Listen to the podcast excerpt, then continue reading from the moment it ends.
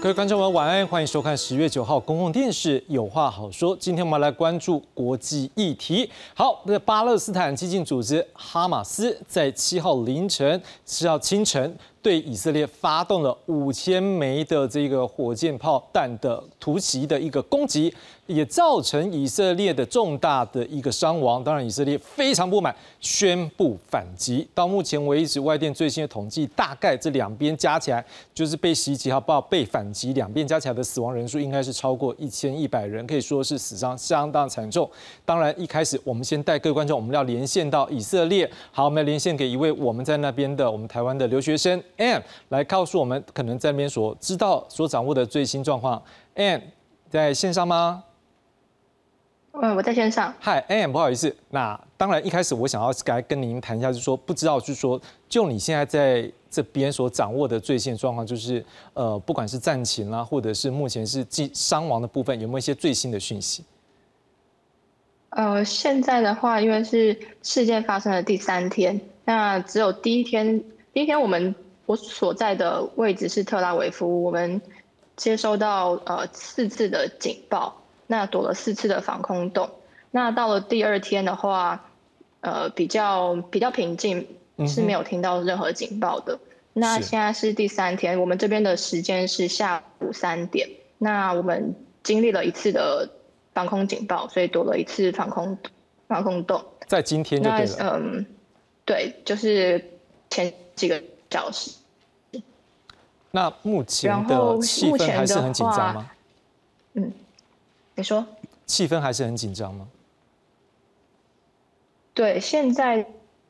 的话，呃，路上有一些人会行走，然后会去咖啡厅，但是气氛还是蛮低迷的，因为大家比较担心的是，就除了那个火箭火箭弹攻击以外，比较担心的是一些那些恐怖分子，他们已经潜入以色列境内，然后会随机的在路上扫射，然后还会绑架。然后杀害这些无辜老百姓，那甚至会跑到家里，就是直接去把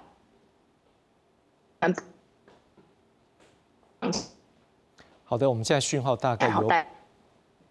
我我我们现在讯号还可以吗？我我想我们是不是凌虐？好，导播，我们是不是先切一下好了？我们先，我们待会再连线好了，因为他现在的 LINE 的讯号是有点不太顺。来，我们待会再回来好了，我们待会再连线一次。好 ，OK， 我们待会再请这个导播这边我们再连线好，再告诉我们再来。好，那现在我们也要来关注，我们先来看一个东西好了，就是说以色列的总理纳坦雅胡事实上发生这事情之后，就已经宣示以色列的态度就是反击，而且说这就是一个开战。好，事实上我们也来看看这纳坦雅胡在这个昨天的时间，他在他们的一个全国的电视的一个演说里面，强烈表达他的立场。他说，以色列国防军会用所有的力量，就是要摧毁哈马斯的军事能量，要彻底摧毁，不让他们再有这样的一个事件再度发生。我们来听听看这一个纳坦雅胡他的说法。חמאס רוצה לרצוח את כולנו. זה אויב שרוצח ילדים ואימהות בבתים שלהם, במיטות שלהם. אויב שחוטף קשישים, ילדים, נערות. רוצחים שטובחים ושוחטים באזרחינו, בילדינו, שבסך הכל יצאו לבלות בחג. מה שקרה היום לא נראה בישראל, ואני אדאג שזה לא יקרה יותר.הממשלה כולה מתייצבת מאחורי ההחלטה הזאת. צה"ל יפעיל מיד את כל עוצמתו כדי להשמיד את יכולות חמאס. נקה בהם עד חורמה וננקום בעוצמה על היום השחור הזה שהם הוללו למדינת ישראל ולאזרחיה. כל המקומות שהחמאס מסתתר בהם, פועל מתוכם. נהפוך אותם לאיי חורבות. אני אומר לתושבי עזה, צאו משם עכשיו.כי אנחנו נפעל בכל מקום ובכל העוצמה. אני אומר לחמאס, אתם אחראים לשלומם. ישראל תבוא חשבון עם כל מי שיפגע בסערה אחת מראשם.这话说得很重要，就算一根头发，他都要跟他算总账。好，那另外一边呢，哈马斯的部分呢，难道就这样子就停吗？没呢，他们现在说，他们今天继续又有一个抓到一批新的敌方的俘虏。这看起来没有停止呢。我们来听听看，这个是哈马斯发言人乌拜达他的说法。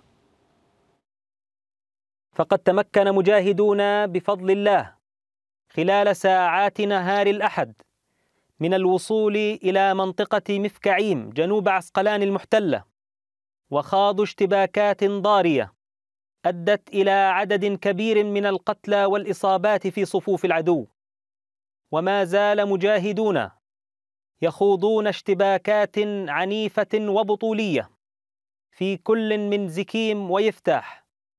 وفي محور آخر لا تزال قواتنا متواجدة وتدير القتال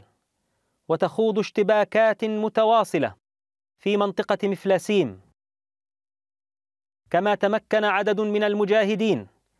من الانسحاب بسلام من قاعدة أوريم التي تضم وحدة الاستخبارات ثمانية آلاف ومئتين بعد انتهاء مهمتهم فيها وإجهازهم على عدد كبير من قوات العدو ونعلن بعون الله عن تمكن مجموعة من المجاهدين خلال اليوم من اقتياد مجموعة جديدة من أسرى العدو والعبور بهم إلى قطاع غزة。好的，刚才呢，因为我们连线这个就是讯号的问题，我们现在赶紧再跟 Ann 做连线。Ann 是会告诉我们一下，那你目前呢，你原本好像你现在为了安全，你有换了一个城市是吗？是可以告诉观众朋友你的一个做法。哦，对，我之前的话，我是住在特拉维夫，就是呃以色列的商业重镇。那我现在的话，呃，朋友就把我接到特拉维夫旁边的一个城市，叫做 Ramat Gan。那这边的话比较多的是家庭，还有就比较是住宅区，不是商业区。那呃，照理来说应该相对会安全一些。那你可不可以告诉我们说，目前你的理解是以色列的民众他们面对这样的攻击，他们的想法是什么？是觉得恐惧吗？还是说要打回去？呃，其实这一次的状况比以往还要严重非常多。那因为之前以色列就经常遭受。呃，哈马斯就是射过来的一些飞弹攻，呃，火火箭炮攻击。那他们之前就觉得，嗯，不太严重，然后可能一天就会谈和了。但是这一次，因为还有恐怖分子就是潜入以色列，然后绑架这些无辜的老百姓，然后直接把他们杀害。所以这次是真的，以色列当地的民众，就是我的朋友们，他们都认真的觉得非常害怕。然后大家其实不太敢出门，只是大家对以色列的军队还是蛮有信心，就觉得他们一定可以打这场胜仗。那他们也就是都是团结一心，然后觉得说他们一定要就是嗯一定要反击，然后把把这个哈马斯把它击毁。哎，我最后一个问题就是说，呃，他们目前的后备部队，他们是不是也开始在召集他们的这个后备军人，或者是相关年轻的一辈，是不是准备上战场？对，因为呃，大家应该都知道，以色列是全民皆兵，那每个人都已经受都受受过呃军队的这个训练。那有一些退伍的军人，现在就因为战争爆发的状况，所以都被征召回以色列，然后上战场去打仗。那甚至有一些有一些人是呃，可能年纪也比较大，可能五六十岁都还会说他们愿意自愿上战场去打仗。然后还有一些是。从国外，可能美国或是其他世界各地的以色列人都赶紧回到以色列，然后就是为了要帮助国家保卫保卫家园。是，谢谢 Ann 跟我们的连线。好 ，Ann 也要注意自己的安全健康。好，来，接下来我们要来看的是那巴勒斯坦的，事实上巴勒斯坦的一个方面驻联合国的大使曼苏尔，事实上也对于这件事情发表他的看法。他是说，基本上这件事情也不能单纯只有从这个以色列角度来看啊。他认为，不管是人权或者是和平的角度，也应该顾虑到在这一个占领区里面民众的一个人权，而且他强调，真的和平最重要。我们来听听看曼苏尔他的说法。Israel keeps saying the blockade and repeated assaults on Gaza are to destroy Hamas military capabilities and ensure security. Clearly, and ex and expectedly, its blockade and assaults accomplished neither. When Israel now tries to justify yet another assault by the same faulty premise, no one should say or do anything to encourage it down this path. We know only too well that the messages about Israel's right to defend itself will be interpreted by Israel as license to kill. Israel expects and demands political and military support while advancing goals that are fundamentally at odds with international legitimacy and consensus. Its policies are an assault on our humanity, on international law, on peace, and are a threat for its own people. Can those supporting Israel ignore its colonialist and racist agenda? That would be self-defeating. A different path is possible. I repeat, a different path is possible. But it cannot ignore the lives and rights of the Palestinian people. It must guarantee them equal measures of freedom and security. You cannot stand for peace if you do not stand up to occupation.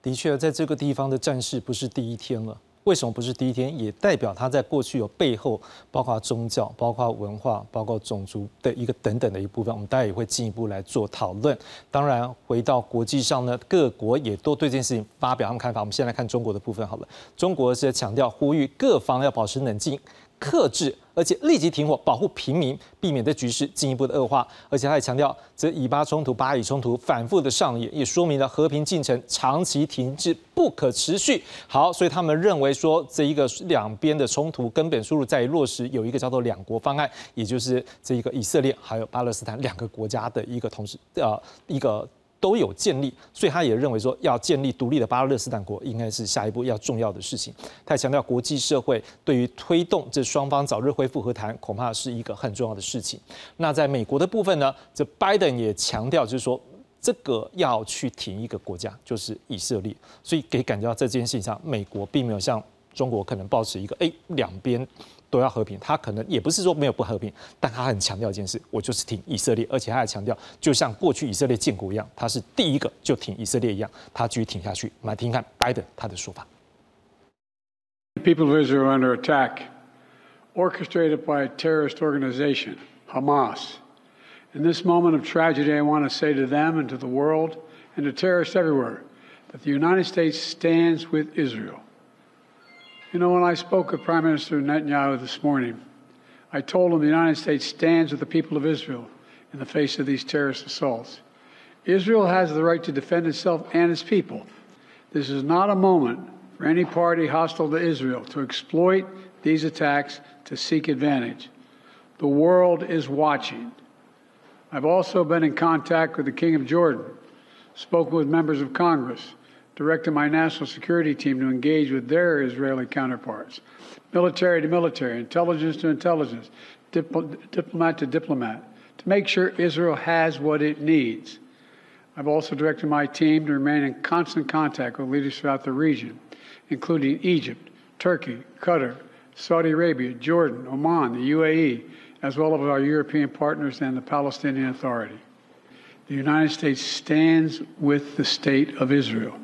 just as we have from the moment the United States became the first nation to recognize Israel eleven minutes after its founding seventy-five years ago. 好，回到现场，赶紧来介绍今晚来宾为我们做深入解析。第一位要介绍的是政大外交系兼任教授李登鹤李老师。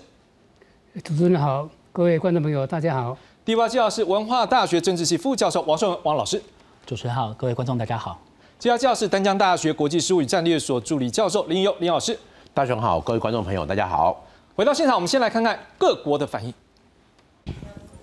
联合国安全理事会八号针对加萨走廊以巴最新的战火召开紧急闭门会议。美国在会议中呼吁十五国成员强烈谴责哈马斯，但由于未能达成一致意见，所以没有发表共同声明。会后，以色列大使以九一恐怖空袭形容这场突袭。以色列国防部发言人表示，将不惜代价彻底清剿哈马斯成员。This is Israel's nine eleven,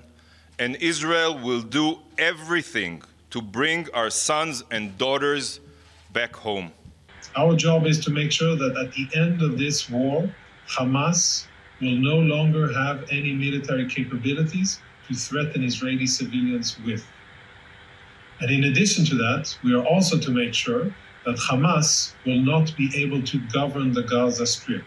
哈马斯对以色列南部、中部地区发射至少五千枚火箭炮，以色列则是从陆空两路空袭加萨。两天交战下来，已经有一千一百多人丧命。以色列并在南部征调了十万后备军人，在城镇和哈马斯进行激烈的巷战，规模之大是一九四八年独立战争以来之最。美国总统拜登、德国总理肖兹、英国首相苏纳克、欧盟执行委员会主席冯德莱恩都对巴勒斯坦的恐怖攻击给予强烈谴责。拜登更是表示对以色列的支持坚若磐石，绝不动摇，派出了福特号航母打击群前往东地中海。No surprise that those opposed to the efforts to normalize relations between Saudi Arabia and Israel, and more broadly to normalize Israel's relations with countries throughout the region and beyond, who opposes it? Hezbollah, Hamas, and and Iran.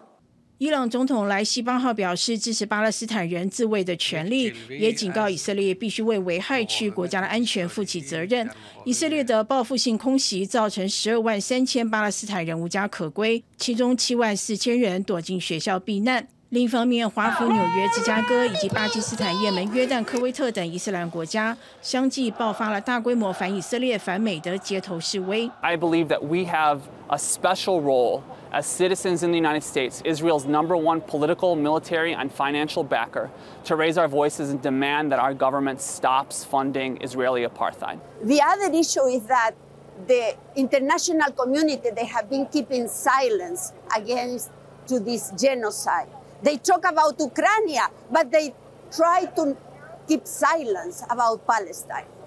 埃及第二大城亚历山卓著名观光景点庞贝柱，八号一辆载满以色列观光客的巴士遭当地一名埃及警察开枪攻击，造成至少两名以色列人和一名埃及人死亡。以色列国家安全委员会呼吁国民这段时间避免出国，人在埃及的应该尽快离开。公视新闻王宏文编译。廖老师，我们要谈一下这件事情，这个对您来讲会是觉得有意外吗？还是说这样的一个事件只是什么时候会发生而已？我觉得一点都不意外，嗯，只是迟早而已。啊、哦，那么当然了，因为最近这个有一些事件发生呢，更使这个事件呢，嗯、呃，应该说进一步的爆发。那么这哪几个事件呢？就是以色列、美国、沙特阿拉伯正在进行啊，这个所谓以色列跟沙特阿拉伯关系正常化的一个谈判。那这个当中。呃，沙特阿拉伯原来派到约旦的大使啊，他变成兼任驻巴勒斯坦自治政府的这个大使，还跟着阿巴斯啊成立国书，哎，这个是让这个什么哈马斯什么两在一边嘞，嗯，是不是？而且这个哈马斯事实上什么更有民力基础啊，因为上次大选哈马斯得的票远超过这个那个什么哎阿巴斯嘛，所以呃这个这样的一个发展让什么让哈马斯他是受不了，这是一个一个重大发展嘛。是。那第二个就是这个以色列现在这个政府的内塔尼亚胡的，他是超级右派，大家都知道，就是以色列建国以来最右的。那右到什么地步呢？他有两个部长，一个是公安部长，啊，一个国防部长，他们都认为说这个以色列应该就是什么对犹太人的以色列，其他非非非犹太人啊都应该应该离开。哎，这个是一个种族净化，你晓得吗？这个这个不得了啊！啊，那再者再再者就是说那个内塔尼亚胡，当然就是呃第三次上台了，他过去。啊，一直到最近，他经常就派遣以色列这个突击部队啊、陆军部队啊或者警察，那么到约旦河占领区啊，去什么去去抓所谓的恐怖分子，那么甚至什么到那个难难民营去，就巴勒斯坦难民营去啊。那对这个巴勒斯坦来说，他是生活怎么过啊？好，另外就是这个以色列屯垦区就越来越多，而以色列屯垦区的那个居民基本上都是什么都是很右派的。都是民族主义者，打死不退的啊！所以这这些人呢，为了确保他们的安全，甚至什么扩大他们的土地啊，他动不动都骚扰这个巴勒斯坦人啊，那么让这个巴勒斯巴勒斯坦村民啊，或者是附近居民啊，生活过过不下去。所以啊，这些事件整个加起来，再加上这个以色列的这个什么呃一个部长级的，就是公安部部长嘛，他到这个阿克萨清真寺啊，号称去去视察，但事实上怎么就这个、呃、伊斯兰的信徒来说的话，哎，这个孰可忍孰不可忍啊？因为那是伊斯兰圣地嘛，啊，你是你是异教徒嘛，你没有见过我头，你怎么跑去那边了、啊？所以你看过去几次，过去。这个夏龙以前不是一个一个总理夏龙嘛，跑去那边就引发暴引发暴动，这次去也是一样啊。好了，那最后一件事情呢，可能川普也要负点责任了，因为川普虽然都四年，你看他承认以色列兼并戈兰高地，然后又把他的大使馆呢从特拉维夫搬到这个什么耶耶路撒冷，他甚至还开绿灯，就是说这个以色列当时内塔尼亚胡当总理嘛，哎，还可以继续兼并那个什么约旦河西岸的这些什么屯垦区等等呢。你说这些事情呢，让这个什么巴勒斯坦呢是无法忍受嘛？那当然什么让这个哈马斯啊，我们讲说好像最近我们讲说捡到枪一样，是不是？哎，他认为什么？哎，这个对他来说，这个是个很好的机会嘛。所以我说以上这几个背景，让这个事件的爆发啊。那么最后一件就是说以色列的情报失算。你知道以色列情报失算，他根本没有没有想到，如果想到的话就不会发生这个事情嘛。那是以色列情报失灵，不是这一次了。一九七三年的赎罪日战争呢，以色列情报就是失灵，他们根本搞不清楚啊。第二就是什么？以色列长期啊，好像就有点瞧不起这个什么巴勒斯坦人嘛，哈马斯算什么？所以过度自信，他想说，哎，即使你有什么行动的话，我把你打扁。他们有这样一个什么信息，但是久了之后怎么就过度自信？过度自信到后来怎么样？疏于戒备嘛，所以你看情报不灵、过度自信导致这样。一九七三年那个赎赎罪日战争也是一样啊，一开始以色列是节节节的战败啊。我们也来做几个整理，看这个事件的一个发生的一个大概的经过。我们先来看到的是，在十月七号清晨的时候，哈马斯是向以色列中部南部发射火箭，而且号称是五千枚。好，这时候呢，并且入侵南部啊、呃，以色列南部的一些区域，而且挟持了人质。好，以色列也宣布进入战争状态。然后，那以色列随后也派出战机来回击加沙走廊。然后，美国也宣布支持以色列。则纳坦雅胡也誓言要报复，要摧毁哈马斯。好，到十月八号的时候，纳坦雅胡也表示转为进攻阶段，所以我们也看到开始有以色列更强烈的一个反击。好，像是哈马斯有八百个军事设施就因此遭到这个攻击。好，黎巴嫩的真主党也朝着以色列发射炮弹跟飞弹。好，以色列官方也证实至少一百位的公民还有士兵成为哈马斯的人质。好，在双边包括以色列还有这个巴勒斯坦两边加起来死亡人数，最新外电是说超过一千一百人。呃，王老师，因为您也是从这个这个国际关系的部分长期关注这个区域，中东这一个区域，尤其是以色列这边的一个状况，您怎么样来分析这件事情？在这个角度上来讲，以色列他可能原本有一些想法，但是当下突然被袭击的时候，以色列的一个角度，或者是另外一边，我们看到刚才我们也看到这一个呃巴勒斯坦的外交官他们的一个态度。这两边的政治态度在这个事件上面是不是反映出来长久以来这件事情就是几乎是没有解的感觉嘛？对，这个是一个蛮长的新仇旧恨。另外第二个观察的点就是权力的一个斗争。是，首首先的新仇旧恨，其实刚刚李老师已经有提到，就是第二次的起义。那那时候那个呃，就是在阿克萨清真寺的这个地方。然后呢，更近一点的话，还有二零二一年。然后再来就是今年的四月的这些冲突。这些冲突呢，都导致就是说呃，他们会觉得你不尊重我们的清真寺，所以这个冲突就会很难去解。这第一个部分。那旧恨的部分的话呢，其实我们可以看联合国的资料里面，从二零零八年到二零二三年的死亡人数，我们可以看得出来，就是巴勒斯坦人是六千七百二十人，以色列人是六百五十八人。好，所以这里面呢，就好像有一个呃住在呃西岸的一个记者，约旦河西岸的一个记者，他曾经讲过他看到的一个故事，就是其实在今年一一直一直都有。就是很多的什么小刀起义啊、撞车起义啦、啊，或者是孤狼起义啊等等这样子的一个方式就已经在产生了。然后也有很多人在预测说可能会有第三次的起义。那但但是大家都就刚您说的情报可能就忽略了这样子的一个部分。但其实从这个过去的一个事件来看的话，我们看到的就是很多起义者之后呢，他马上就会他的家里在夜间的时候就会受到了袭击，然后房屋会被炸成碎片。所以那个记者的一个一个结论就是说，暴力滋生暴力，所以这个是一个基本上新仇旧恨很难解的问题。第二个问题可以观察的点就是，因为阿巴斯今年八十八岁了，所以他死后势必会产生一些权力的空间。所以对于各方的盘算来说的话，美国现在疲于在乌克兰跟中国的这样子的一个情势里面，他可能没有办法那么全力的去支援以色列。所以很多人可能认为说，与其让他完成了一系列的和解。那我们被围堵的这样的情势更加的形这形成的时候，还不如现在让局势更乱一点。因为让局势更乱一点有两个好处。好，第一个好处呢，就是呃，其实七月的时候，纳塔雅胡就已经说到了，就是说他要去协助稳定巴勒斯坦的这个当局的一个具体措施，只是没有具体措施，所以。下一步的情况之下，如果让它情势变混乱的话，那未来的这个国际的一个情势又走向多极的话，其实美国就没有办法呼朋引伴，叫大家各自往美国靠拢，或各自往威权的那边靠拢。所以这个会比较难解的是有两个面向，第一个面向新仇旧恨，所以我想应该会从那个萨义德所说的，其实巴勒斯坦的核心就是它有一群贫穷的难民，然后受虐、受虐待，然后受压迫，可是呢一直在抵抗，但是却又。面临了这个权力之间的一个斗争，所以这个问题是非常难解的。老师，我们来谈一个问题，就是说，说句实在话，这个亲人的被伤害的那个痛，大概那个国仇家恨真的是非常的重。对，如果在这种状况上，让交相的一个持续攻击的时候，您认为在这个加沙走廊跟这个以色列这个这个整个大的一个环境，要和平或者是真的要和解？是一个容易的事情吗？还是说可能会不会有哪一方有机会来扮演这样的角色？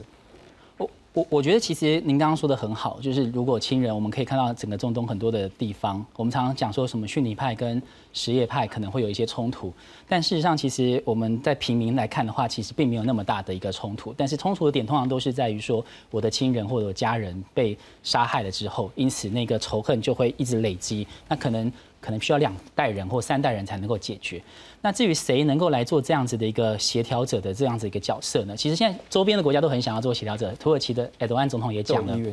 对，但是谁能够来做这件事情呢？恐怕我觉得，呃，还是会以色列还是要先去。先去做他自己该做的制裁啊等等这方面的事情，然后之后呢，呃，情势会越来越复杂，那后面可能才会有协调的一些空间，不然他现在报复都来不及了。所以可能还是要看。有没有机会递出橄榄枝？双方看谁能够递出来，那可能才有一个转机了哈。好，但林老师，我们要关注，毕竟这件事情从一开始，我们如果可能大家称它是一个恐怖攻击，但到后面事实上看起来已经就是一个开战了。像大家也在关注是在一个战略上有发现到几个角度，或是战术上几个角度，我们来做一个检视。好，来我们先看到的是，有人说啊，这好像是历史重演，因为就在五十年前有一个叫赎罪日的战争，好，那时候叙利亚跟埃及是联军来发动突袭。不过在五十年后，哎，这看起来哈马斯又来发动突袭以色列。好，那有人说，哎，会不会是情报失误呢？所以哈马斯可能有很多策略误导，说啊，没有事啦，太平之事哈，没有什么事情。结果将以色列的情报单位可能疏忽了，或者是放松放松了。另外呢，多点袭击，发射大量的火箭，然后呢，武装人士呢导致透过很多的方式越境，然后呢，基本上他们又来攻击当地的军民、军人和平民，甚至把他们给俘虏走。最后也有人是认为说，这也是某个程度是向美示威。好，因为这次行动向这个以色列和阿拉伯世界宣泄不满。好，因为在一九七九年，埃及和以色列关系正常化，二十二个阿拉伯国。已经有六个国家跟进了，而美国现在又在促成以色列跟沙地阿拉伯的关系正常化。林老师怎么样看出战略上呢？这一件事情的发生，可能有哪些我们要来关注？我们先说在五十年前的一个赎罪日战争，当时是埃及跟叙利亚分别是从一个南跟北两边进行一个夹击。那这一次的话呢，呃，这一次的话，哈马斯也是从加沙走廊对相对来说是以色列的南边出动。那真主党的话，之前从黎巴嫩也是从以色列的北边出动。那当然这一次你说想要去复制。上一次赎罪日战争的战果，我个人是认为应该兵力上面是有相当的一个差距。那再来的话，就是我们一定会讲说，为什么在这一次的一个呃哈马斯的行动上面的话，会让以色列感觉好像情报失灵。这边我必须去说，我们讲以色列的这一个莫萨德啦，怎么样等等的多强啦，情报能力多好，可是。敌人也会进步，特别是在数位化的一个时代的情况之下，现在的各界的情报单位可能都过分的去重视了这个电子情报、网络情报，而忽略了人因情报。那人因情报，特别是在这一种我们说这种像这种种族的仇恨啦，或者是说在沙地阿拉伯，在这种阿拉伯世界、巴勒斯坦解放组织，可能有时候你还是会必须去需要应用内应的方式。但是以色列人跟这个阿拉伯这一边的一些。明摆明的人种就没有办法去达到一个很容易去造成有内应的状况。所以其实过去来讲的话，很多是透过美国跟约旦的合作来破获这一些俗称的恐怖组织或者这些激进组织的团体。但是在这一次的话，在以色列在这一段时间，他或许在这上面是比较忽略了一点。那忽略的最大理由是，他们也有去注意到，不管是哈马斯或其他的激进团体，好像最近的重心是放在经济的开发上面。如果他把重心放在经济开发上面的话，或许就不会有那么多激进的一个行为，导致说他在最近上次是赎罪日战争嘛。赎罪日是他的一个长假，最近的话不是过赎罪日，最近是他们一个音乐节的一个长假。那也这一次我们也看到，哈马斯利用了这个放假的期间进行了这个突击。那如果从我们从一个战术上面来看的话，其实这一次说发射了五千多枚的什么飞弹等等，可是基本上它并不是飞弹，它是一种用炮弹去改装的无导引火箭。可是这种无导引火箭，也有人会说，以色列不是有很好的一个铁穹的防护系统吗？为什么这次没有办法去发挥？可是我必须说。这一次哈马斯它是一个精心设计的攻击计划。那他一开始在发射火箭的时候，根据以色列的一个教范，当铁穹系统一启动，全部人要进去防空洞。但是就在全部人进去防空洞的时候呢，哈马斯利用无人机自杀无人机，把这一个在这个加沙走廊附近的这一些边界检查关口上面的自动机枪，以及这些测距的一些呃这些侦测的感应，全部把它撞毁。那在利用撞毁的时候，他在利用他的一个突击部队，我们刚才有看到的这一个呃上面说的滑翔机啦等等的，这个就是这一个样子。这一个大家感觉好像电玩世界里面反派在用的这种轻型突击机，可是事实上它的确是，它会利用这种轻型的武装突击直升机，呃，这种也不算直升机，应该是武装突击的滑翔机，越过了这个低墙，进入到了这一个以色列境内，然后人只要一进去，就立刻去破坏围墙或破坏相关的监视设备，把路给撞开，用这种方式把它的突击部队运运送进去。那也有人说，以色列不是兵力很强大吗？可是如果今天在正规战场上面的话，没有错，以色列可以靠着它的空中的打击部队以及它的装甲部队来去进行一个反击。所以在过去我们看到，在上一次的赎罪日战争的话，我们可以看到的是装甲部队的作战啦、啊，或者是空中的一个决这个这个。决战，可是在这一次的话，很多他是打一个城镇战，很多他是利用已经混入进去的一些呃一些哈马斯的一些呃可能是巴勒斯坦这些等等这一些俗称的激进分子去进行一些攻击。那我们也可以看到，在这个时候的话，如果不是装甲部队的大规模决战，甚至有时可能用这种皮卡改装的这种突击的卡车，甚至在这个在这个城镇作战里面会更为的有效。这一些其实都是在这一次战场上面我们可以去看到的一个状况。那当然，我们也可以去看到，虽然它有这些这一种突袭的方式，那也去披露了出来。其实以色列它在遭受到危机之后，它立刻的一个反应是相当快的。我们可以看到，它在四十八小时之内就要动员三十万人。那刚才我们跟以色列的连线也有去看到说，现在以色列其实已经是全部陷入一个战争的状况。那你要如何在遭受攻击之后快速的去做一个反应？那第一个第一个反应，它是因应了这一次哈马斯的这个他们叫阿克萨洪水行动。那现在的话，以色列是展开的是铁剑行动，这一个轰炸的报复。但是我必须说，轰炸报复说实在，它只是一个象征意义而已。因为现在的战战场是在城镇里面，是是在这种武装团体可能在这个抓人掳人回去的一个状况。所以最后的话，还是要看以色列的这个很有名的这些突击的部队，或者这种小规模的战争的小规模的一些部队，能不能有效的把人质找回来，或者是把在一些城镇里面逐渐的去收复这一些城镇，把这些武装分子给赶出去。所以接下来的话，其实应该是会以一个小规模的一个战争为主。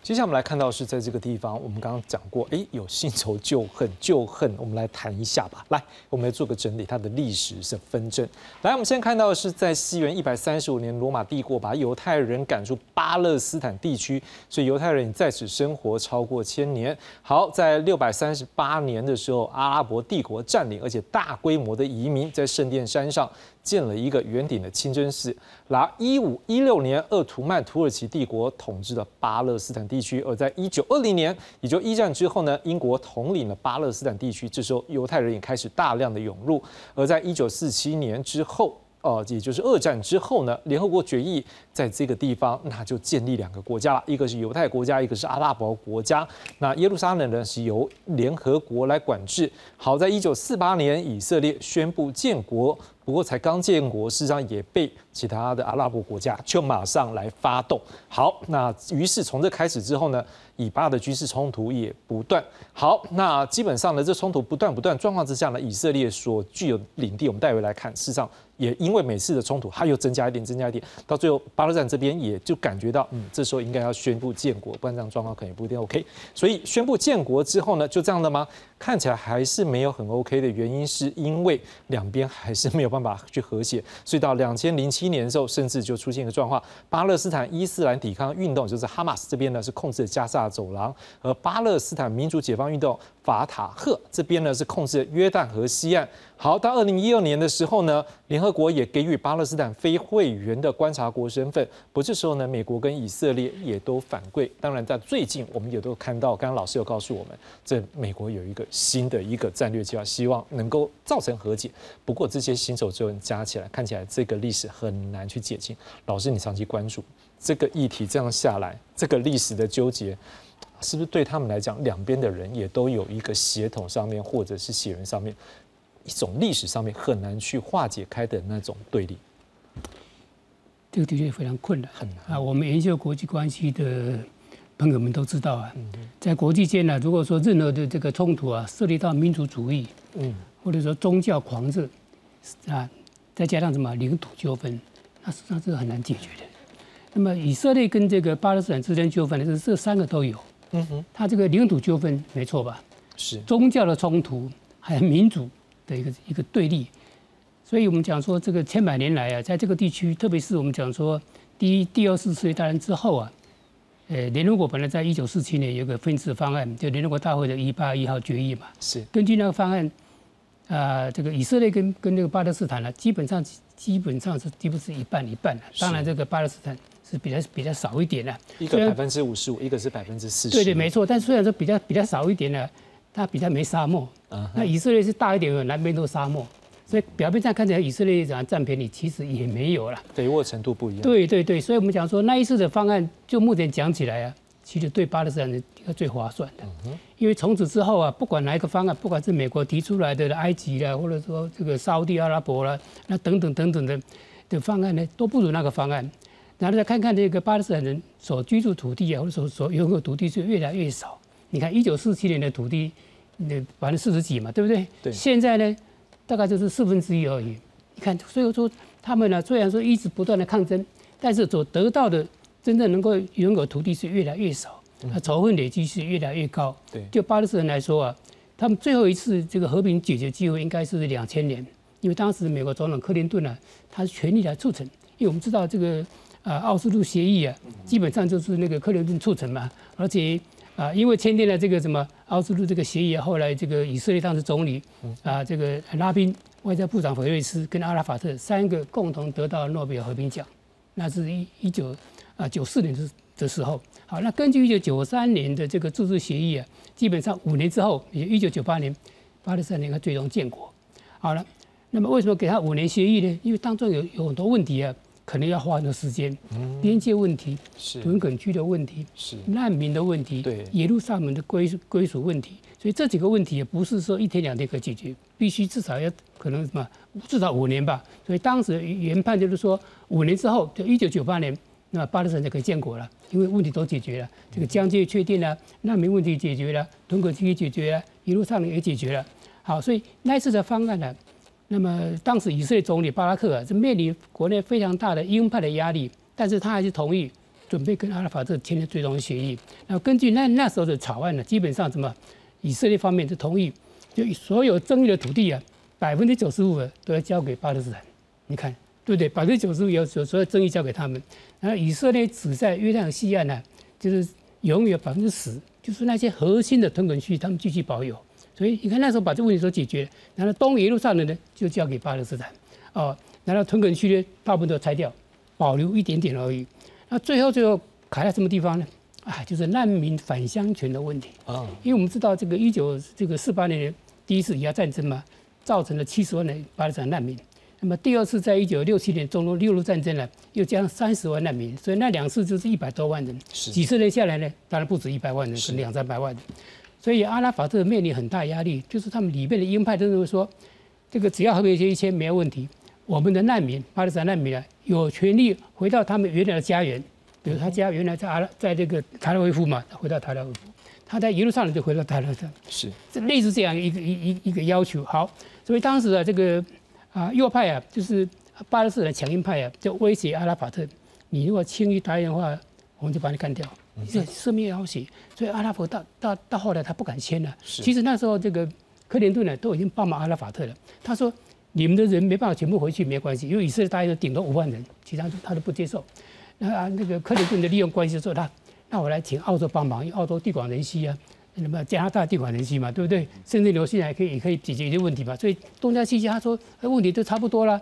但是那个什么强硬派的不满是啊，好了。但话说回来，什么以色列强硬派也很不满啊，嗯，所以就虽然当时民调百分之七十以上的以色列人是支持哦，啊，那百分之六十几的这个巴勒斯坦人也支持啊，但是以色列的强硬派怎么他也是打死不退啊，他说哪有占领区这个什么交给这个巴勒斯坦呢？他圣经上就我们土地耶，圣经上就他们土地，你看把这个圣经给给给搬出来，就后来拉宾被暗杀嘛，是拉宾被被谁暗杀了？就被被犹太人了、啊，被犹太人犹太人强硬派啊，是这个情况。所以我们想说这个他真的在啊领土啊的争端、种族主义、呃民族主义加上宗教狂热。哎呀，这个要解决啊，说真的是非常困难。那我再讲强调一次，就是说，两千年克林顿的方案呢，应该说是什么？当时是最好、最可行的方案。现在讲起来是不堪回首。我们来看一下领土，因为刚刚老师讲到领土到底它的变化多大，我们带大家来看一下。我们来看一下这张图，来，我们看到最左边的这个是呃一九四七年，好，就是刚刚老师讲的联合国分区的方案。我们看到那个绿色就是巴勒斯坦，那虽然它的比例上是百分之四十五，但老师刚刚有告诉我们说，它南边都是沙漠，好，你看就是相对比较肥沃啊。以色列虽然比较大，但是可能就南边那边就沙漠，哈，比较没有肥沃。好，我们看到进到一九四八年的时候，你又发现其实绿色又变少了，到一九六七年到二零二三又更少了啊，少到什么程度？来，我们看下一张，透过数字来描述。来，我们看到现在巴勒斯坦就红色的部分，实际上只剩下六千平方公里左右。好，那以色列部分，你看到已经每次每次在扩大，就变成到两万五千平方公里了。好，那我们也看到在左下角有一个加沙走廊，更是可能就是被包起来。那你也更不要讲是说在这些红色，你几乎都是被这个以色列的领土来包起来。所以事实上，这也是一个在政治上面一个压力。好，另外我们也来看到下一个部分是。我们要来关注是那政治解决方案呢？好，有一个一国方案，就是说以色列跟巴勒斯坦有没有可能合并成合并成一个单一主权国呢？不分种族、信仰，而且都有相同而且平等的公民权。另外一个呢，就是两国方案，以色列跟巴勒斯坦两个政府和平共存。好，那二零二一年这个。拜登呢又宣布支持两国方案，不过以色列总理是支持，巴勒斯坦总统阿巴斯是反对。好，老师是来告诉我们王老师，为什么这个时候有支持又反对？这个中间有怎么样的一个考量盘算呢？我我我们我想说，整个从区域的角度来看，我先来谈结论啊。结论就是说，其实目前的整个冲突的情势还是会以色列为主体，是。然后呢，而且和解整个中东的一个和解的态势会稍微受到一点影响。那以这个地方最大的一个问题，就是说，我们其实从过去的波斯尼亚的案例里面也好，伊拉克的案例里面也好，其实屯垦是一个很重很重要的一个问题，是因为他们会大量的移入之后呢，彻底的去改变这个地方的人口，所以当时在波斯尼亚的案例里面就已经提到说，这其实某种程度也是一个实质上面的一个种族的一个清洗的一个概念哈，所以其实我我们可以看到好几个地方都是这样子的玩的，所以在这个地方如果要一国的方案来说的话，恐怕。光屯垦这个问题，可能就会是未来一个很大的无解的一个难题。那另外的话呢，就是呃，其实我们还可以看到这个地方还有一个更重要的一个面面向，就是到底现在伊朗的角色是什么？也就是说，如果如果呃，比方说《华尔街日报》在十月八号的时候就已经直接直直指出说，伊朗参与了这次的一个行动。那他们在上周一在贝鲁特就已经开会了，开会的时候呢，还决定说，呃，开绿灯，让你可以去做这件事情。那可是呢，目前拜登政府呢，他是他是没有，是说没有证据去显示伊朗有这样子的一个直接参与哈马斯的这样子的一个袭击。不过布林肯其实曾经也曾经提到过，就是伊朗跟哈马斯有长期的关系，如果他没有伊朗的支援的话，哈马斯也不会是今天的哈马斯。但未来怎么解呢？其实我们可以看得出来说，哈马斯跟以色列也不是第一次有这样子的一个大规模的暴力的行动。我们可以看到，二零零八年的呃驻签行动，二零一四年的保护边缘行动，然后二零二一年还有很多的小规模的一个攻击加萨的这样的行动。那这个这个结合就是第一个呢。就是以色列的有些人呢，他们可能太过于就是呃种族主义，他甚至会常常会讲说这个是去修修整一下草坪的这样子的一个说法出现。那对于巴勒斯坦人来说，就是你对我来说是一个不尊重的一个情况。第二个难解的一个议题就是纳坦雅胡本人他所代表的就是一个他我可以去对抗恐怖主义，而且我可以强迫巴勒斯坦人去服膺我的意志，甚至刚刚也提到过任命很多右翼的，然后种族主义的一个官员，所以在这样子一个一个共同的一个情况之下的话呢，以色列必须要做出一个解决。这第一个就是直接到加萨，第二个不然就是要设定一个目目标，也就是说，呃，至少打到几个高层，像当时的那个定点清洗活动，然后把几个高层干掉。那这样子的话呢，它才有可能会有呃。退缩的一个可能性，所以目前这样子还会继续走下去。那第二个我们要观察的一个点就是说，其实现在我们可以看到很多的消息是现在这个科技时代里面很常出现的。我们可以看到社群媒体里面，甚至有很多的假消息会出现啊，说什么呃总理已经被送以色列总理已经被送医啦，然后还因此得到七十万的点阅率啊等等这样子的情况。所以在这种假消息的一个一个加下来之下的话呢，其实它也会产生另外的仇恨。啊，周日的时候呢，以色列又攻打了加萨的这个清真寺，哈、哦，阿阿敏的那个穆罕默德清真寺，所以这个对立会一直不断的在出现，而且会继续的一个强大下去。那它产生的几个现象，第一个结论就是，过去我们所看到的就是国际政治当中的一个权力的一个问题，似乎好像你有权力，你就可以去做很多的事情。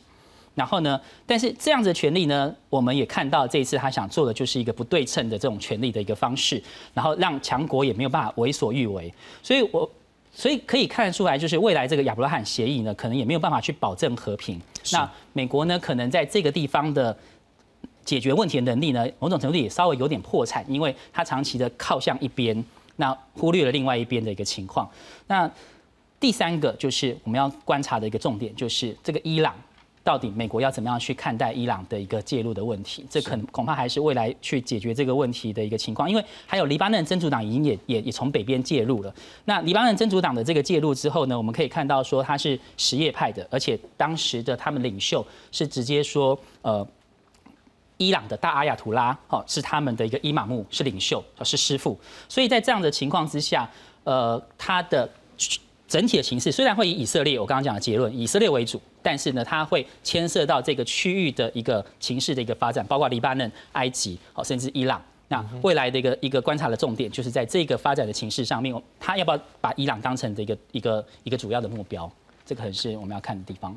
林老师，我们也刚刚听到老师在讲，是说这个。啊，美国部分压比较同一边，但是我们也看到说，美国事实上在这事件，我们刚刚已经看到拜登说法，他就是站在以色列这一边，甚至也传出他现在的航空母舰也往这个区域来移动。不过，真的美方的战力到时候需要进来吗？还是说以色列本来就这个打法可能也不是美军要进来？那这个他的一个动作是不是比较像是一个政治上面或战略上的表态而已？我觉得这一边的话，美国为什么他要做这样的一个政治上或者是战略上的一个表态？最大的原因是选举要到了。明年的一个美国大选，那这今天犹太人在美国政治界、金融界所占的一个影响，这一点是会有可能会影响接下来大选的。所以其实就现在的拜登来看的话，他不管如何，他现在绝对是要去支持以色列。嗯、那在这个态度摆出来以后，其实我们可以看到航空母舰，据我今天看了一个资料，目前的这个战斗群是二十四节这种高极高速的状况往以色列过去。就目前来看，美国绝对会希望在这一边去稳，造成它的区域的稳定。那同时，航空母舰战斗群到达那个在到到达这一个定位之后，最最重要的当然不是去支援以色列轰炸或者是在对地作战，因为这不是一个航空母舰适合用的打法。但是它到这个地方代表了一个是美国的意志。同时是也是代表了告诉周边国家，不要轻举妄动，不要浑水摸鱼，不要有其他对以色列利用这个机会对以色列进行一个全面的进攻。哦、因为对美国来讲的话，他最希望的是周边局势的稳定。因为其实美国之前有推出一个经济计划，在美国的地缘战略布局，他为了想要跟这一带一路去做出一个区别，有一个从印度到中东到意大利等等的一个新的一个经济合作计划。那在现在来看的话，如果今天之前他推的以色列跟阿拉伯的一个沙特阿拉伯的合作，如果可以成型的话，哇，那这计划真的是打通了一个新的我们讲欧亚大陆啦、啊、等等的这样的一个沟通的一个一个呃经济的一个合作。但是如果现在以色列跟这个沙烏地阿拉伯或者是其他广大的阿拉伯国家造成了一些矛盾的话，那会不会打乱了整个美国的地缘战略布局？这一个其实是现在美国他们最专注、最关注的一点。那当然，我们也可以去看到的，就是说现在的这样子一个改变，对阿拉伯来讲，最好的武器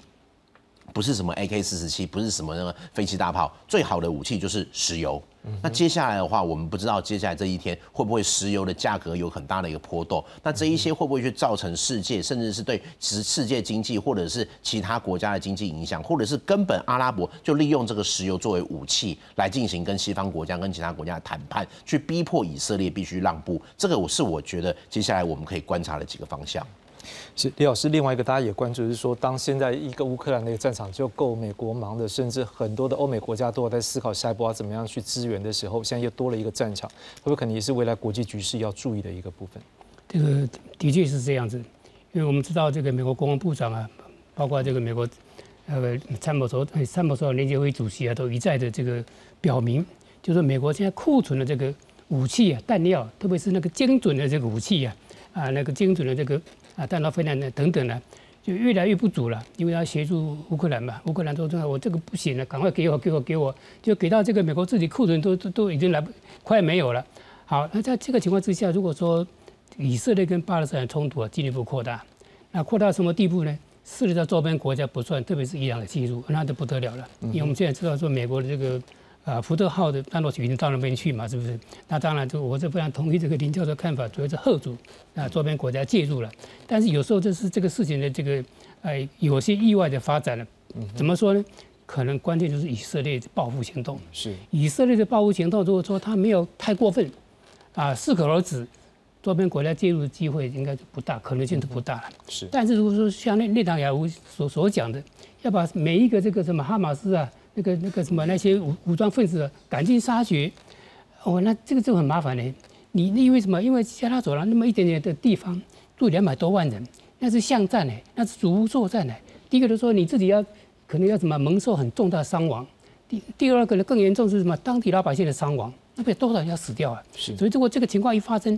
哎，那个周边的阿拉伯国家如果说不表态也不行嘞，他们国内老百姓会造反嘞，是不是？你看埃及警察为什么要射杀以色列的这个旅客？他们认为说以色列太过分了、啊，是不是？你看沙特阿拉伯虽然说他们的王室啊跟以色列进行谈判，哎，但是我在沙特阿拉伯住过几年，我知道啊，其实一般沙特阿拉伯民众啊也是很同情巴勒斯坦人的，那更别讲约旦人啊，什么叙利亚人，还有什么伊朗人嘛。所以我说，如果说战争进一步扩大，那逼着这个美国这个地方大量来部署，那当然会影响到美国在东亚的部署。那这个什么，我们讲说我们特别小心。是，方老师，那如果对这个区域来讲，这个事件可能会不会造成这个区域的这个，我们可以讲说它的局势啊，或者是温度持续的升温？我我觉得现在呃，整个沙以沙特阿拉伯来说的话呢，它其实它自己也有很多的自主性，嗯，所以它在这个过程当中呢，它比方说它跟俄罗斯的天然气是一个态度，然后呢，再再者呢，它跟中国的军购，所以它某种程度也在玩避险的这样的情况。那我们可以说，就是说，如果它今天是一个往两极的一个发展发展的情况之下，它可以靠拢，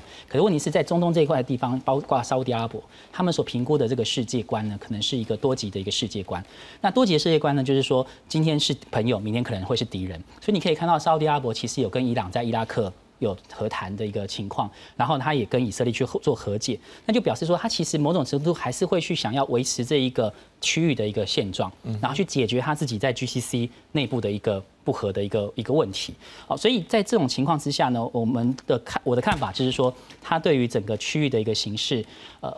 如果如果这一次这样子看也还是要看刚刚李老师说的，就是以色列的一个攻击的一个程度是怎么样。嗯、第二个也要看就是后来的一个反应，比方说像中国的一个反应也可能会是一个影响。如果中国在这个“一带一路”的一个论坛这个月的的一个情况，然后呢？去塑造一个其实多极可能多极世界是在形成当中的时候呢，其实这些国家它就会开始犹疑，然后它就会开始做出更多的一个呃避险的一个情况。所以在在这种情况来看的话，我觉得我们观察的重点是，美国目前它也没有打算要去直接去做，而是就核主的一个功用是比较大的。那其实这些国家也都各自有各自的自主的一个一个空间的存在。林老师，你觉得这个战事或者是这样的说冲突好了？容易短期内来做结束吗？还是说可能就是街头巷战这样持续下去？呃，我觉得这一个说要短期结束，不如说它从来都从来都没有结束过，从以前到现在一直有很多的一个冲突。那现在要看的是这个冲突会不会去持续的一个扩大。那当然对我来说的话，我会认为这场这一次的一个冲突，其实对于我们亚太国家，特别是对我们台湾来说，是一个很好的一个经验跟一个去学习的部分，就是望战必为。你不能因为对方可能有在转经济或可能有在和谈的状况，而去忽略对他的一个警戒。那当然，我们更要去注意到，就是像以色列，他在四十八小时内去快速的动员，这代表是他们平常就对民众、对于军方的支持，或对或是对于国防的关心。那这一块，我个人会认为，也是接下来其实我们我们政府可以去看到以色列怎么做，那里面有哪一些是我们可以学习的地方。我要回过来一个问题，就刚刚李老师这边有提到，就是我们会在思考问题说，当国际如果现在又多了一个战场的时候，乌克兰大家就可能不一定资源足够去 support 它，现在又多了这战场，跟当然国际也不一定有这个能量进去，但是总是会分析嘛。好，对于台湾目前来讲，这会不会也是我们在安全上面也要小心的时机点？我觉得当然是我们要去注意的，就是美国会不会贝多利分？如果他要去顾乌克兰，然后又要再顾中东，那他他会更不希望台海这边会有一些冲突。那如果是这样的情况之下的话，会不会对于这台海的介入的力道会相对来说有一些下降？或者是我们不能够忘记的，就是说，因为俄乌战争，因为疫情，所以其实很多的武器在提供给我们的时候已经有一些 delay 了。那现在又又冒出了一个以色列这边的状况，会不会影响了美国未来在一些军武上面的一个攻击上面的一个？布局，我觉得这一点是我们要去思考的。那如果从现在这样的一个局面来讲的话，因为以色列算是呃全世界算是一个很特别的一个国家了，它对自己的军事的能量也是足够。您觉得它目前需要外面的协助吗？还是说它本身就应该算是一个军武大国？它是军武大国没有错，可是在可是在现在的一个状况上面的话，它的一个产量可能来不及去供应它目前立即要面对的问题。我个人会认为，倒不是在轻兵器或飞机大炮这边需要援助，我个人会认为。认为接下来在整个产业上面最重要的是安控产业、监控啦、啊，或者是那种安全的一些防控、保全相关的产业，这一些其实是未来其实也有可能是台湾的厂商有机会去进入以色列的一点。是，感谢三位来宾，也感谢各位观众朋友收看，我们再会。